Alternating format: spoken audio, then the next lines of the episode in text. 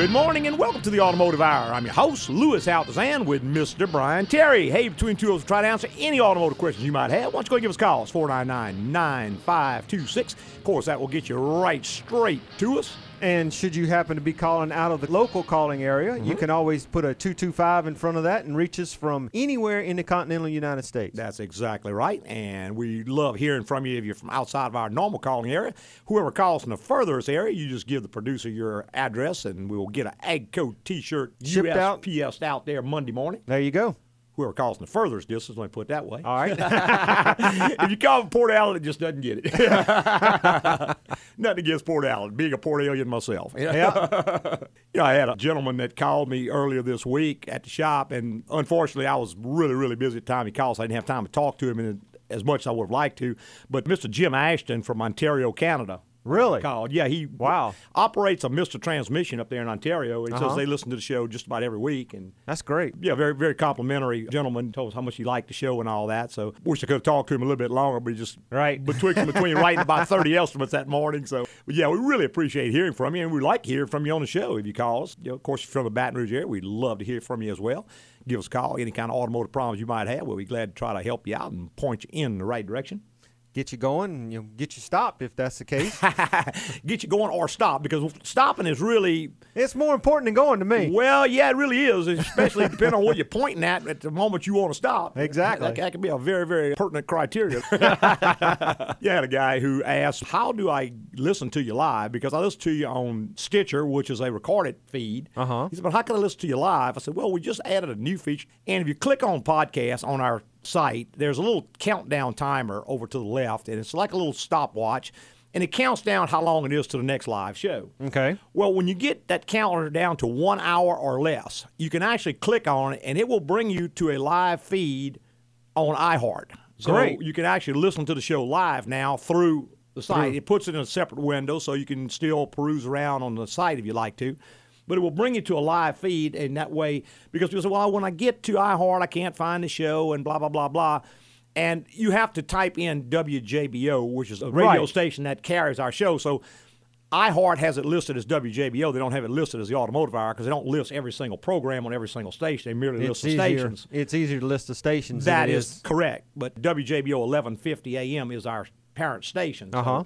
You could either look it up that way or you just go to the site and if you click on that link, that's going to take you right to the right spot on iHeart. So Great. You can do it even easier. That, that is I'm sound like a lot I'm- of thought and uh, ease went into that. Well, one. that's right. I'm all about trying to make it easier. trying to make anything easy that you can. And while you're on the site, there's tons and tons of other things you can look at. Put an article on this morning that a lot of people maybe never really give a lot of thought to. okay. And that is Phillips screws. Really? And, you know, Phillips screws kind of hold our whole world together, so we think Right. about them a lot.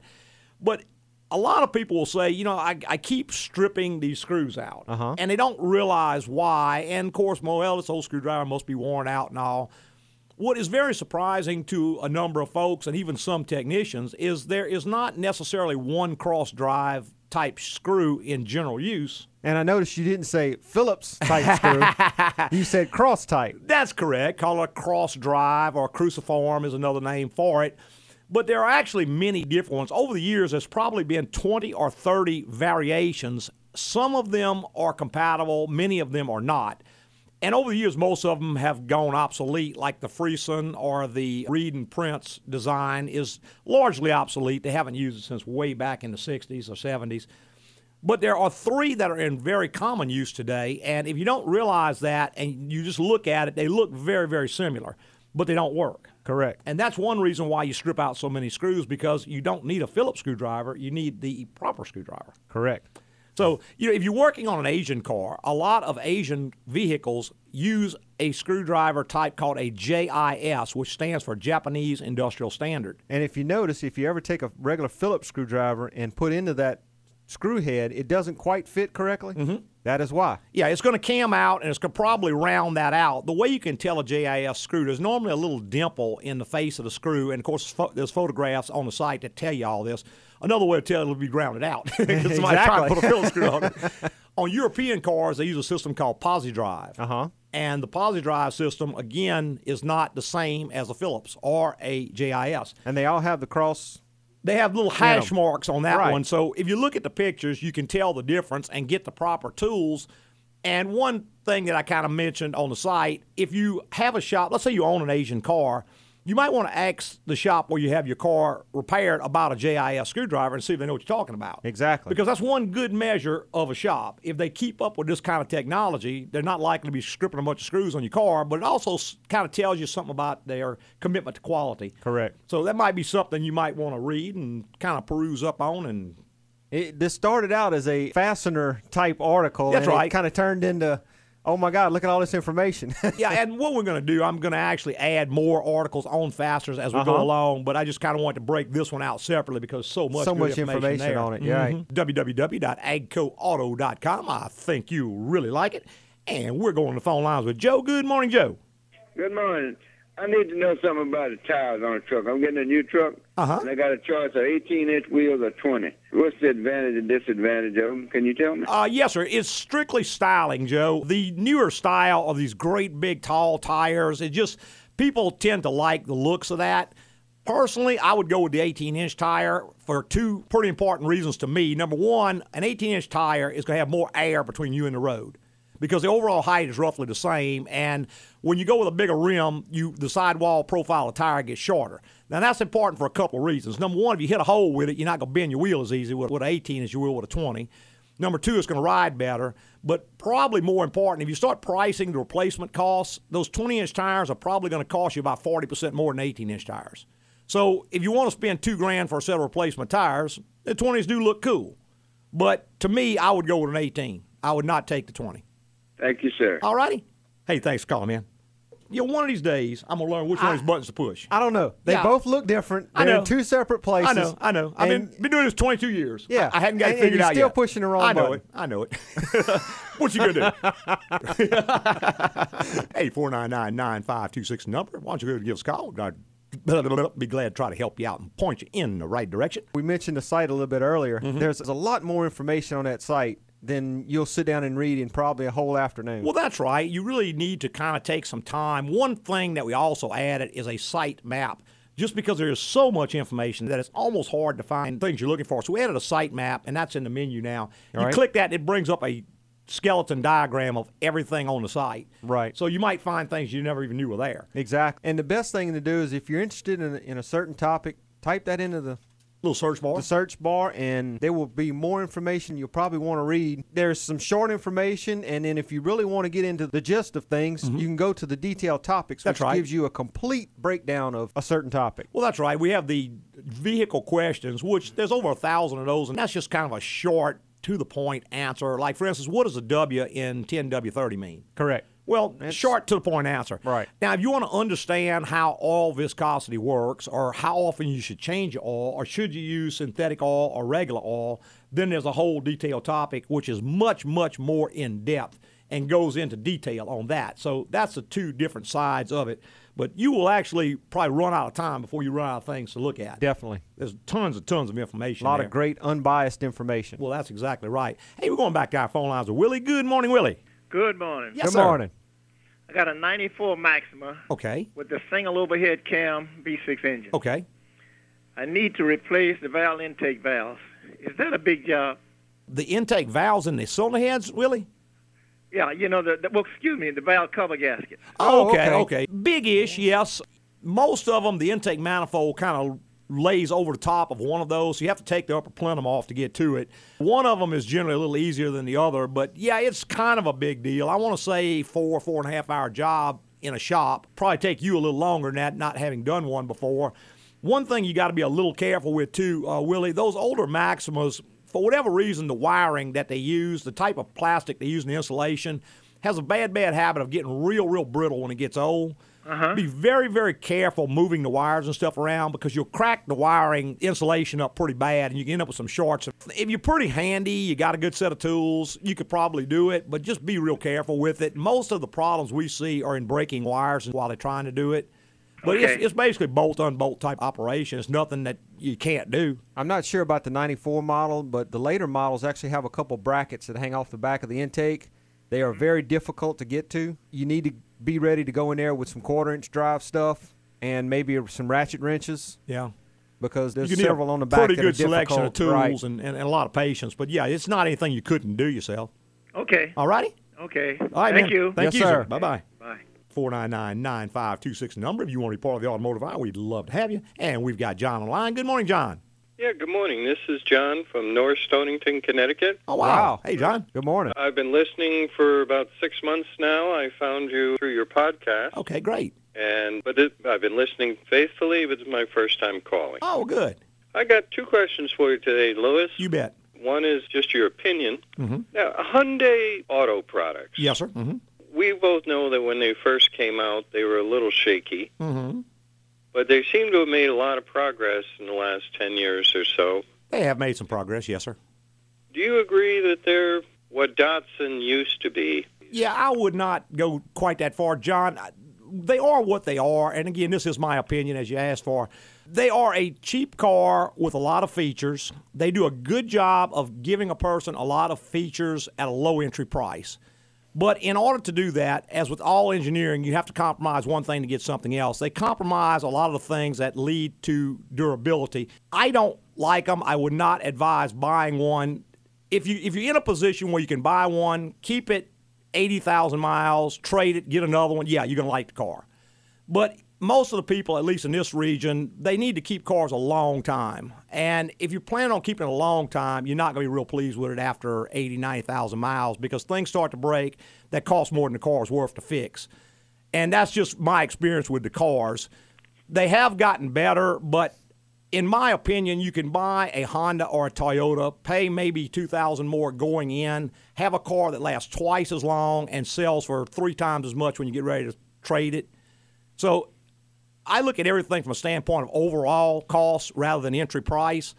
It just depends on your situation. If you're in a situation where you have to, you don't just don't have the money to buy a Toyota or Honda, and you can trade this thing before it gets too far along down the line, yeah, they'd probably be okay. They're very much like a Dodge Caravan. The Caravan does almost the same thing in that it gives you a lot of features at a low entry price, but they compromise the engineering to do it. So when you get to 100,000 miles, you're putting a transmission in it, you're putting an evaporator core in it, and the overall cost just tends to eat you up down the road. Okay, and I'm the kind of guy that usually isn't buying a car till it's 10 years old Mm-hmm. Yes, and sir. has Mhm. a 100,000 miles. Yeah, you probably would not be pleased with that vehicle under those circumstances. Okay, well, I trust your opinion, just what I've heard the last few months. Yes, sir. I think you. Now, from a mechanical point of view, Yes, sir. I have a 1993 Ford Ranger pickup Okay. Standing right next to it. Mm-hmm. It's a wonderful truck. Yes, they are. They are good trucks. It's got just about 200,000 on the 3-liter V6. Yes, sir. Mm-hmm. Does the computer on this car keep a history of the check engine issues? Yes, sir. It does a rudimentary history. In other words, it has two memories. One is the active memory where the check engine light is on. Then there is another little longer term memory, but it won't keep it forever. It'll keep it until the battery is disconnected or someone goes in with a scan tool and resets it. But let's say the check engine light comes on and goes off. It will store that data, or at least most of that data. There are probably some codes that do not latch for one reason or another. Most, for the most part, emissions codes or latching codes simply because EPA requires that. Other codes are considered manufacturer's codes, and those are less stringent. Some of them latch, some of them don't latch. But for the most part, yes, they are going to keep it until either the battery's disconnected or the codes are cleared out. Okay, because that's what we're running into.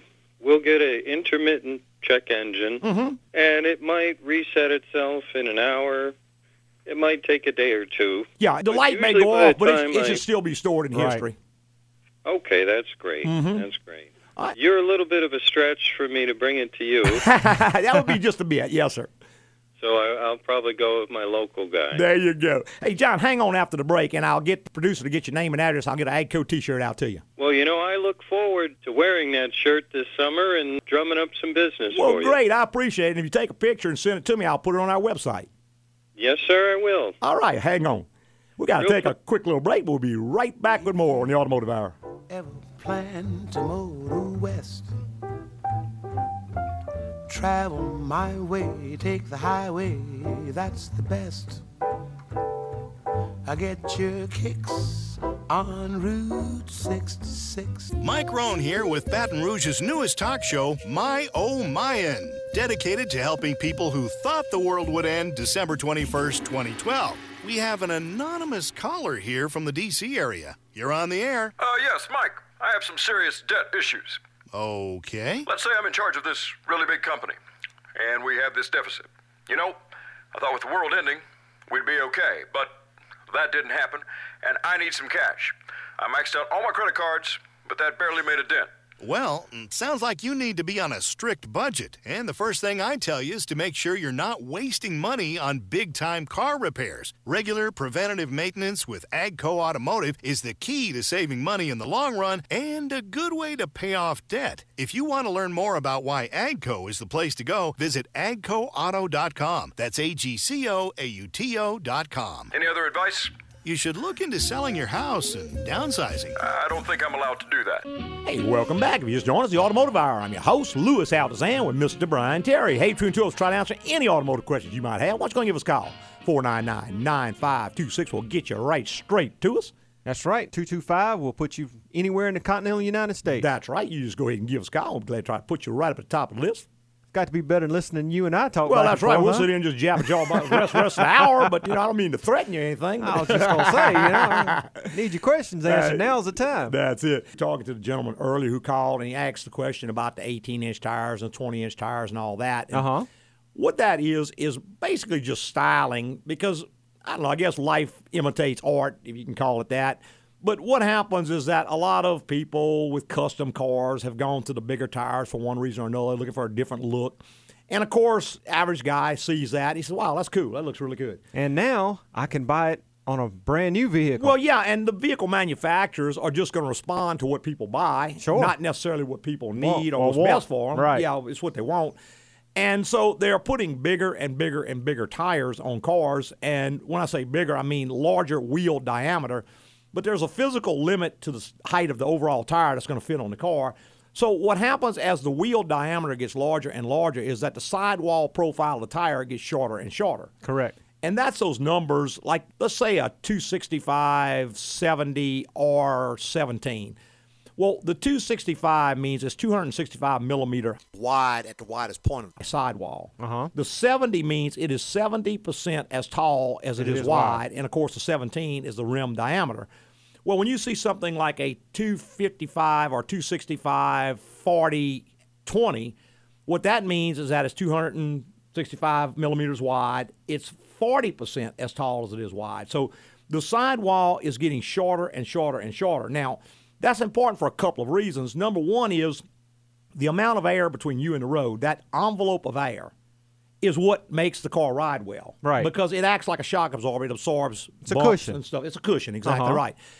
And not only that, but when you hit a great big pothole and it compresses, the rim is about two inches above the road Instead of instead four of inches. four or five or six like a conventional tire. So you are much, much more likely to bend wheels, have blowouts, damaged suspension damage components. suspension components, all those sorts of things. Not only that, it's going to ride rougher, and I guess the other thing is that it is going to cost a whole lot more to replace them because as the diameter of a tire goes up, the price goes up exponentially. Correct. And I always advise people when you're looking at a new car, all that stuff is really, really cool and it's all brand new, but you got to think down the road, I got to change some of this stuff. Right. So go and price the difference between, say, the 15 inch tires on your old car, which is maybe $500 for a set of four, and four of these big old 20 inch tires, which might be $2,000 for a set of four.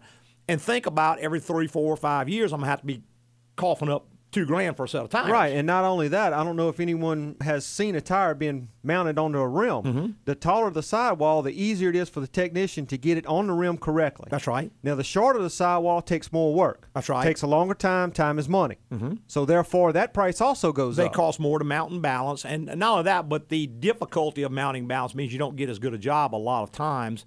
We actually have a special machine made just to mount those type tires. Correct. It compresses the sidewall and all that, and that machine is about ten grand just to mount those type of tires. But if you're going to do it properly, that's what you got to have. But a lot of places do not have that type of equipment, so damage to the wheels and all that sort of things also becomes a problem. So exactly. It's one of those things they actually i guess the guys in racing and stuff don't want a lot of flex in the sidewall because they want the car to handle better Well, and, that's good what from it's that for. perspective Exactly. and people see it on race cars and they Ah, see it on cool. custom cars and they say well it looks cool so i'm going to get it on mine as well but it's just not a practical thing for the most part now if you plan on road racing your car or money's no object you just want the coolest looking thing yeah great Are you not real concerned about how it rides? Mm-hmm. You know, you can and of course, go for it. Yeah, the last thing is, of course, they become a real, real inviting target to a certain segment of the population. Yes, they do. so the likelihood of you going out seeing your car sitting on cinder blocks goes up exponentially when you put 20-inch tires on. it. anyway, just a little tip there. We're going back to our phone lines. We've got John online. Good morning, John. Hey, Louis. Good morning to both you guys. Yes, How sir. Good morning. Thank you. I got two questions for you, Louis. You bet. I was on the road the other day in my 2003 Mercury Grand Marquis. Yes, sir. Had a blowout. Okay. I was forced to go to a Michelin place and buy a new tire. Mm-hmm. Okay. And of course, we had to put the spare on it. And I got to look, and the spare is a full size Michelin, just like what came on. Yes. Uh huh. Would it be safe to have that tire mounted on one of my good rims? As long as What you got to watch, John, you got to watch the age of the tire because most spare tires are very old because they've been in the trunk for a long, long time. usually it's the original tire that came with the car. For Many times it is. Many times. And from that perspective, they are not safe to be put into service. Okay. If that tire is six years old, then it is no longer safe to be used in service. Now, it's maybe okay as a spare to get To you get from you- point A to point B at Correct. a low rate of speed, which is what it's designed for. I know Ford's policy is at six years, all five tires come off the car, no exceptions, period. Okay. Because they've been sued because people, like a lady in Texas, uh, went into a tire store, had a Ford Explorer of all things, put the spare tire on with bought three other matching tires. Took off down the road. The spare lets go because it's eight years old. Vehicle flips over, breaks her neck. She's a quadriplegic for life, which is horrible that it happened that way. But she turned around and sued Ford Motor Company saying, hey, I didn't know it was brand new tire. How did I know it wasn't safe? So Ford's policy is six years, all five tires off the car. And supposedly, if you go in a Ford deal, they won't rotate them, they won't fix a flat, they won't even work on anything to do with the tires if they're more than six years old. Gotcha.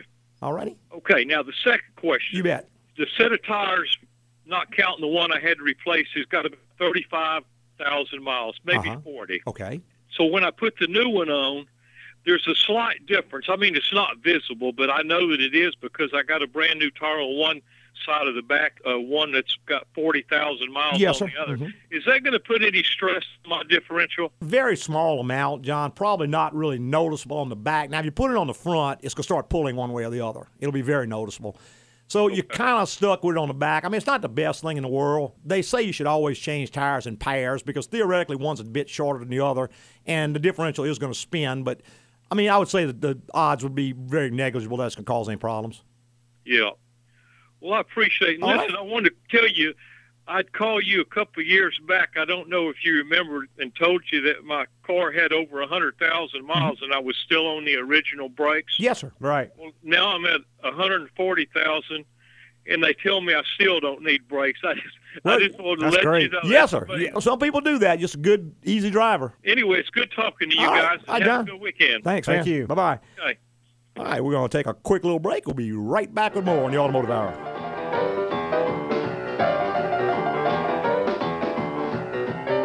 Mike Rohn here with Baton Rouge's newest talk show, My Oh Mayan, dedicated to helping people who thought the world would end December 21st, 2012. Caller, you're on the air. Mike, I feel terrible. Wow, what'd you do? I maxed out all of my credit cards, bought over 200 pairs of shoes, didn't shave my legs for 60 days, and ate primarily chocolate and brie the entire month of December. My stomach's still not quite right. Well, in addition to lots of salads, one thing I can recommend to help recoup some money is to take your car to Agco Automotive. Agco's experienced technicians provide you a quote and then stick to that price so you're never surprised by higher cost. And Agco fixes vehicles right the first time.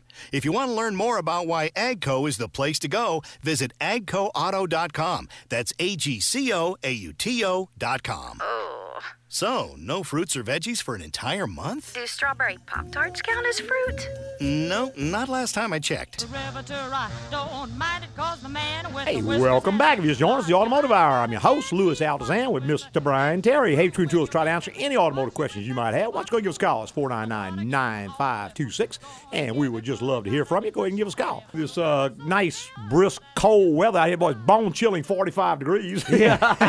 Tell you, if that wind would die down, it wouldn't be too bad. It'd be enjoyable. Well, you know, everybody's walking around like, "Oh my God, it's freezing out here." I said, "You know, somebody listens up in Canada, and, Right. and don't- like, what? Forty-five degrees? I'd be swimming, you know." That's it. But you know, one thing that this cool weather it does bring on a lot of dead batteries, and it's kind of a funny story, I guess, with batteries. A lot of people think the cold kills a battery, and actually, what happens is that heat kills the battery. Correct. Battery is basically a chemical reaction. You've got sulfuric acid, which is the sulfur is combining with the lead and releasing the electrons, which are the flow of electricity that's produced. As with any chemical reaction, when it heats up, it increases. So, a battery during the summer under the hood of a car, batteries are basically optimized for about 70 to 80 degrees operating temperature. Under the hood of a car, particularly in South Louisiana, it can easily be 120 to 150 degrees. Correct. So that chemical reaction is operating at probably close to 120 to 130 percent. So it's using that battery up really fast. Now, let's say the battery is weak. Let's say it's lost 25 percent of its capacity. During the summer, because it is operating at 125 percent, there's no difference. It's a net sum gain. Because Okay. it's lost 25 percent, but it's operating 25 percent over its capacity. So it's unnoticeable. So it's basically unnoticeable. It does its job just Uh-huh. fine. Weather starts to cool down. Well, now you're 25% down at standard operating temperature. Because your temperatures come And down. And you can kind of sort of live with that. You may notice maybe a little bit slow cranking. You may start noticing some fluky things. Maybe your voltmeter's a little quirky, but everything seems pretty much okay. But then what happens is the temperature drops down another 30, 40 degrees. Well, now the reaction has slowed down to maybe 50% of where it originally was. okay. Because as the temperature goes down, say at 32 degrees, you may only have 50% of the capacity on a brand new, fully charged battery. Right. You have no reserve because you're already at 25%. Now it's slowed down another 50%. You got maybe 25% of your capacity left. That's when you have a dead battery. Okay. So people think, wow, the cold killed my battery. Well, no, the cold just revealed the battery problem. It- It, didn't actually kill it. But that's why generally, if you notice at the shop, the first cold week we have, battery sales go through the ceiling. Sure. Everybody's coming in with their dead batteries and all that. And I guess where I'm going with all this, batteries have a very finite life because they are a chemical reaction. This reaction occurs 24 7. And most of the batteries today are going to last, I think the national average is about three years, 36 months. 36 months. Maybe 38 months. And slightly less in the South because it gets really hot. Correct. So what I advocate is when my battery gets three years old, it's coming out. I'm going to just go ahead and change. I'm not going to wait for it to die because a brand new battery, a fairly good, high quality battery, is about 90 bucks You for the pay, most part. You gonna pay that in a tow bill? So, some are a little more, some are a little less. But let's say a battery's 90 bucks. Well, it just cost me 30 bucks a year for a battery. Okay. That's the way I look at it. Because one wrecker bill is probably 90 to 100 100 bucks. Right. Plus my inconvenience. And this is probably going to go out on a Saturday afternoon when me and the wife are dressed up and ready to go Or out to eat dinner. Even or- worse than that, Sunday morning. yeah, that's it. That's it. I may miss church and I can't afford that. That's it. I need all the good graces I can get. but going to go out at a very inconvenient time. Now I'm stranded. I got to try to get a battery where I can. No telling what I'm going to pay for it. No telling who I'm going to have to have to change it for me. So I just pick and choose. When my battery is close to three years, it's coming out. I'm Sure. going to put a new battery in. And if you want the old one, hey, let me know. I'll give it to you. Go ahead and get whatever you can get out of it. Last five years, God bless you. I'm happy for you. Right. But I'm not going to push it beyond that because I'm an odds player. It's it's not worth the inconvenience. It's really not to me. So just something you might want to think about. We're going back to our phone line. We got Kevin online. Good morning, Kevin. Hey guys, how's it going? Doing Good great, morning. sir. Good morning. Quick question for you. I just had tires put on, Uh huh. and I realized after I left, uh, didn't get an alignment. Uh huh. And my concern is the tires that came off on the front, the insides were worn smooth. Okay. Okay. Well, that's one sign of a Right. bad alignment, Kevin. You don't automatically need an alignment every time you get tires. That's kind of one of those things. A lot of times, places will try to sell you an alignment every time, and that's just not the case. If you've got a qualified technician doing the work for you, he can look at the tires and, and tell this car needs an alignment or this car doesn't need alignment by the way the tires have worn, the way the car drives when he test drives it. Mm-hmm. and whether or not the steering wheel is centered. Correct. That's the three signs of an alignment. One is when you're driving straight, the steering wheel should be straight and level. Number two is it should not pull to the right or left. And number three is it should not wear the tires. And any one of those three means it's out of alignment. I've seen, ironically, cars that drive perfectly straight, the steering wheel is perfectly centered, but it eats the tires. And then I've seen pull like a banshee one way and not wear tires. So any one of those three would indicate the need of a realignment. Okay. So I yeah, I just should probably be on the safe side and just get it checked. Yes, sir. I would go back to the tire store, just have them check the alignment. I always advocate people to get the alignment where they buy their tires. The reason being, that way you got one guy to look at if you have a problem. We have a lot of people that come to us because they like us to line their car, and that's fine. I don't tell them no, but if you buy your tires one place and get it aligned somewhere else, and down the road you come to me and you have a problem, and I say, hey, it's the tire causing the problem. So you go back to the tire store and say, oh, no, the alignment caused the problem. Well, now you're stuck. You're caught between two guys. So it's better to go to one guy, get both done. That way, if there's a problem, you know right who to look at. Okay. All righty? Very good. All right, Kevin. Thank you. Thank you, man. Bye bye. 499 9526 is the number. If you want to be part of the automotive hour, we'd love to have you. That's one of those things that a lot of times, every time you go in for a set of tires, they're going to try to talk you into alignment. Sure. And not only is that not good, that can actually be detrimental because not everybody can align a car properly. And you may have a car that has no problem at all. And they may go in there and tinker with it and actually create a problem. So if the car is not wearing tires, let's say your old tires lasted 65,000 miles, Or evenly smooth across the tread pattern. perfectly even wear on them, it's not pulling right, it's not pulling left, the steering wheel is centered when you drive straight, then leave the alignment alone. Correct. I had a Toyota Land Cruiser that when I bought it, I went ahead and checked the alignment because I never trust the alignment on a new car. It's usually good when it leaves the factory. By the time they transport the car and all that, they, Or you, you'd be surprised Yeah. at what they look like when they get where they're going. yeah, we aligned that vehicle. I had 6,000 miles on it. I set the alignment. And I had 196,000 when I sold the vehicle. I never touched the alignment again. I think we put, what, two sets of tires I on put it? two sets of tires and 196,000 miles. There you go. So I was doing okay. I was going to say, that's pretty darn good. But yeah, you don't have to continually realign a car. Some people confuse alignment with maintenance. It's not really a maintenance item at all. It's a repair. When you need it, you need it. But when you don't need it, there's no reason to do it. Correct. Because you're not going to gain anything. We're going back to our phone lines with Paul. Good morning, Paul.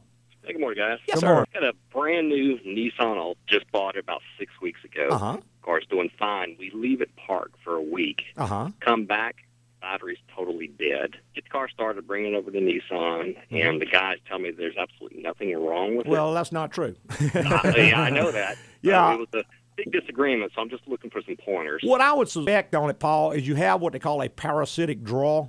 Mm-hmm. And if you go on my website and just go to search bar and type in the word parasitic, it's going to bring up a nice article on that topic and it'll tell you all about it. Parasitic draws are very, very strange on modern cars because you've got a lot, a lot of things on stay on when they shouldn't that you won't know anything about. For instance, that car probably has about 60 computers on it.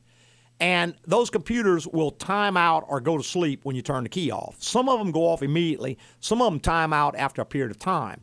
However, if there's something going on, and let's say one of the modules is pinging another module for whatever reason, then it's going to keep that awake. And it may wake another one up, another one up. Well, before you know it, you got 30 computers awake. That's going to draw a battery down a pretty short period of time.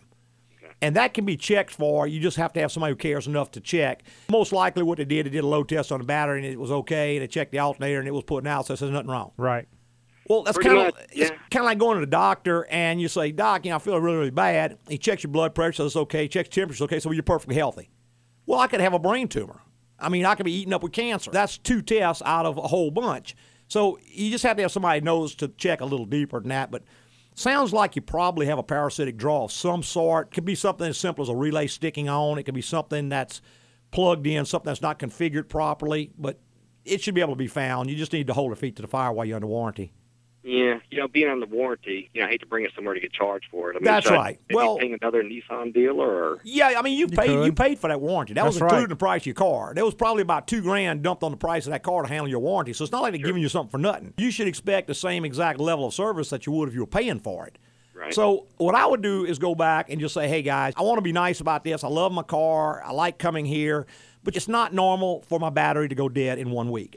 I should be able to let my car sit a week and not have a dead battery. Don't tell me that's normal.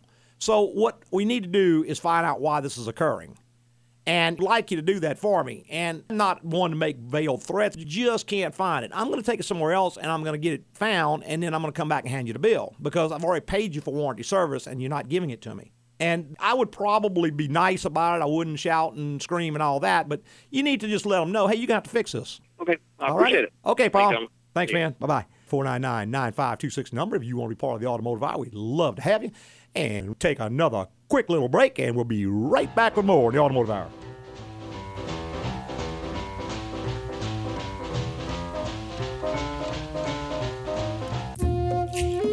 Mike Rohn here with Baton Rouge's newest talk show, My Oh Mayan, dedicated to helping people who thought the world would end December 21st, 2012. Caller, you're on the air. Mike, I'm up the creek. So, what did you do? I maxed out all my credit cards, sold my stocks, my house, and my boat so I could travel the world before the world ended. Kept my 85 Mustang, though. Well, one thing I can recommend is to take your car in for regular maintenance at Agco Automotive. By taking care of your car, you'll save money in the long run by not having to pay for huge repairs. And with the money you save, you can pay down some of that debt. If you want to learn more about why Agco is the place to go, visit agcoauto.com. That's A G C O A U T O.com. There's one other big problem. I sold all my vital organs on a website in Uzbekistan, and now someone named Aziz keeps showing up on my caller ID. Well, hmm, lay low, brother. Lay low. Hey, welcome back to the final segment of the Automotive Hour. I'm your host, Louis Altazan, president of AGCO Automotive. Got our lead tech, Mr. Brian Terry, right here in the co pilot seat. Hey, between two of us, try to answer any automotive questions you might have. Go ahead and give us calls 499 9526. And uh, a 225 in front of that will get you from anywhere in the continental United States to us. You got it, Toyota. Till 11 o'clock. Till 11 o'clock. At which time they just kind of give us a boom. That's it. The bums rush, get us on out of here. So, call that one minute to 11. You're probably not going to get too much information. You're going to have to go to the website to get it then. That's right. And of course, that's always a great place to go and get information. Correct. Pop on there. And if you just don't see what you're looking for, there's a contact bar on every single page. You can send me an email. That's right. The address is agcoauto.com. That is A G C O A U T O.com. Easy way to remember that's Altazan's Garage Company. That's right. That'll get you there and get your questions answered. You got it. And that, of course, tons of other things you can do while you're on there. Just peruse around, pop around, hit a couple of those little buttons on the left hand side, and that'll bring you to different categories. And every one of those have more categories under them, and every one of those have more categories under those. So, That's it. There's especially one I like. It's called the glossary. yeah, go to glossary. Glossary of automotive terms. Mhm, Got all kinds of terms that people use and throw around a lot. And for instance, if you don't know what a TPS is, you can go in there and it'll tell you. Exactly. RSS. TPM or, or- or whatever, ECM. Whatever, whatever the Any- any abbreviation one those, is. Any one of those silly little acronyms that shops like to use to confuse people. Let's go back to our phone lines with Troy. Good morning, Troy. Hey, good morning, guys. Good Hey, morning. I have a 2004 GMC pickup truck. Okay. And I hear y'all talk about General Motors fuel pumps. Yes, Right. sir, uh-huh. It's got about 83,000 miles on it. Okay. Do y'all recommend changing those pumps as a maintenance item? Roy, I don't normally, unless there's some sign of it going. But I'm not real big on preemptive repair, just because the one you get may not be a whole lot better than the one you're taking out. I mean, if it starts to do something strange, like let's say it gets hard to start, it cranks and cranks without starting sometimes, or let's say you start to hear whining noise from the back of the truck, then I would change it. But I wouldn't just go in and change it just on a maybe because I have seen them go 200,000 miles and I've seen replacements go out in a month. So I'm not real, real big on just doing things on a maybe. I look at overall lowest cost, and I just don't think that's going to be your overall lowest cost unless there's some other symptom combined with it. I know that, that the trucks in the 90s, if- when they hit 100,000 miles, you're on borrowed time with those things. Yep. Well, some of them, but not all. Like I said, I have seen them go 200,000 miles to the original pump. It just kind of luck of the draw. And if you use a good grade of fuel, you can have a lot less trouble with that. If you use the discount fuels and no name fuels and all that, we seem to see a lot more problems with those. But if you're using a good name brand of fuel, you change your filter every so often. I think I'd leave it be if it were my truck. I wouldn't change it just on a maybe. well, okay. All righty. Appreciate your time. Thanks, All sir. right, sir. Bye-bye. Thank you. 499-9526 is the number. If you want to be part of the automotive hour, we'd love to have you. And we've got Susan online. Good morning, Susan. Good morning. I hope I get all the facts right. Okay. My son has a. if not, I'll have to call back. There you go. My Not a son problem. has a Ford 250 truck, Mhm. And every time, like if it's raining, and you know the the panel, the door panel, it's got all the automatic door opener and all that kind Yes, of stuff. Yes, ma'am. If that gets wet, it blows a fuse, Okay. Okay. and then he can't get in. With, Yeah, is it a later model truck, Susan? Yeah, it's like only two years old. Yeah, I was gonna say the newer Ford. For, Yeah, the newer Ford trucks are having a lot of trouble with that. The most of the time, we're finding a problem in the wiring. I've got another customer who has a 2011 250, and he's having a very similar problem. And he brought it in the other day. We started looking for it, but he ran out of time. He had to pick it up. We didn't have enough time to find it for him, but we did isolate it down to a shorted wire in the wiring harness itself. And so Oh, it'd be kind of hard to say without seeing a truck, but that's kind of Yeah. strange. I've seen three or four of these already on the newer Ford trucks. And I don't know if they Right. kind of cheaping out on the wire or what they're doing, but it seems to have a lot of problems with the wiring on those that has to do with the, with the windows and the door locks and all that. Like I said, Yeah, I know yeah. we've, we've seen it several times. And I know on his, he's going to get it back in next week, and I'll check it and see. But narrowed it down to a stretch between the front door and the back door on the driver's side. There's a broken Okay. or shorted wire somewhere in that harness itself. he's taken it back so many times to the place where he bought it. Yeah, and, and you're probably not ever going to get that fixed there. I'm going to tell you, you're going to have to find someone who is willing to go in and do it because all they're going to do, they're going to get in and hit the button two or three times. Well, it works, and they're going to give it back to you. Yeah, And right. it's a whole nother show about why that occurs, but you're probably not going to be able to. If it, Go ahead. how can we find out if there's a recall or anything on it? Well, we've, we've been can- on the internet. Yeah, there is no recall that I'm aware of. You can go to the Highway Traffic Safety Administration, type in the VIN number, and it'll give you all the active recalls on the thing. So just Okay. go in and Google Highway Traffic Safety Administration, and then you'll go to a little Okay. site that says recalls, and you can type in your VIN number. It'll tell you any active recalls, but I know there are none on that at this time. Yeah. Okay. All right. Well, I'll give him all this information. All righty. Thank you. Yes, ma'am. Yes, ma'am. Thanks ma'am. for calling. Bye bye. 499 9526 number if you want to be part of the automotive hour. Yeah, that's two calls almost back to back. Right. That kind of bring up a good point. I know we're just about out of time, but I'm going to try to make it brief. But one reason why we experience such poor warranty service for the most part, and that's a broad statement because Right. some, Some warranty service great. is very good, but it's the way that manufacturers compensate the technicians for their work, and that is they pay them a flat rate, which is an, a stated amount that they get for doing a job. And what happens is that, let's say, finding a problem like that parasitic draw we talked about earlier, Correct. it may only pay two tenths of an hour to do these tests. So if this guy spends two hours, he gets paid two tenths of an hour Sure. to do it. So he's just not going to do it. Right. And I guess if the guy was a saint, he probably would do it. But Well, then he'd be people- starving to death. But he's going to starve to death. Yeah. Right. It's, it's kind of a real short-sighted system where they don't pay them for the amount of time it requires to do it. So they're just not going to put out the effort to find it. And it's real, real bad because the customer's paid for this warranty, but he's just not getting the service. Sure, and that all comes back to buying a vehicle. You get poor service where you bought this vehicle. The likelihood of you going back and buying another one is going to be slim. Yo, that's well, and that'd they my don't. thought. They don't see that. Yeah, well, short-sighted. Exactly. We're going back to our phone lines with Steve. Good morning, Steve. Hey, good morning. Good Got morning. a question. Got a 2012 Maxima Okay. And was wondering, I mean, gas is high. There's uh, premium fuel recommended. Mm-hmm. Yes, sir. Is it okay to burn regular? No, sir. No, sir. What it's going to do, that vehicle has higher compression than, say, a standard vehicle does. That's why it requires the higher octane fuel. What octane does, Steve, is that it slows down the burning process, so it's a more controlled process. As your compression gets higher, the explosion is more violent. Now, what will happen is that with a lower grade of fuel, as the piston is coming up the cylinder, as it starts to compress the fuel air mixture, it can actually ignite before the spark goes off. That's called pre ignition or detonation. That's when you accelerate, you hear that kind of a noise. Right. That is actually doing a tremendous amount of damage. It'll burn holes in tops of pistons, it'll blow head gaskets. The pressure in the combustion chamber goes sky high when that occurs. So that's why it requires the premium fuel. And if you put the lower grade fuel, what's going to happen first is that it's going to start to knock and ping. There's a part called a knock sensor that's going to realize that. It's going to retard the ignition timing to try to prevent that. Now, when that happens, your gas mileage is going to go down, your power is going to go down. So you're probably going to come out about the same when you consider the extra gas you're going to burn. It's going to be about the same. But even if you can't hear it, it can still be occurring, and it will definitely end up damaging the car. No, I would not ever, ever do that. That's false economy. You're not going to save anything. You're going to end up with a blown head gasket or a warped head or something like that, which could cost you 10 times the amount you're going to save. It's just the What- car you got. And I understand. So what about mid-grade? Is that okay or still stick with Only if it says mid grade acceptable. You'd have to read the owner's manual. Some of them specify 93, some specify 91. If it says 91 acceptable, that's the mid grade. Then yes, you could get by with that. If it requires premium, it's going to say 93.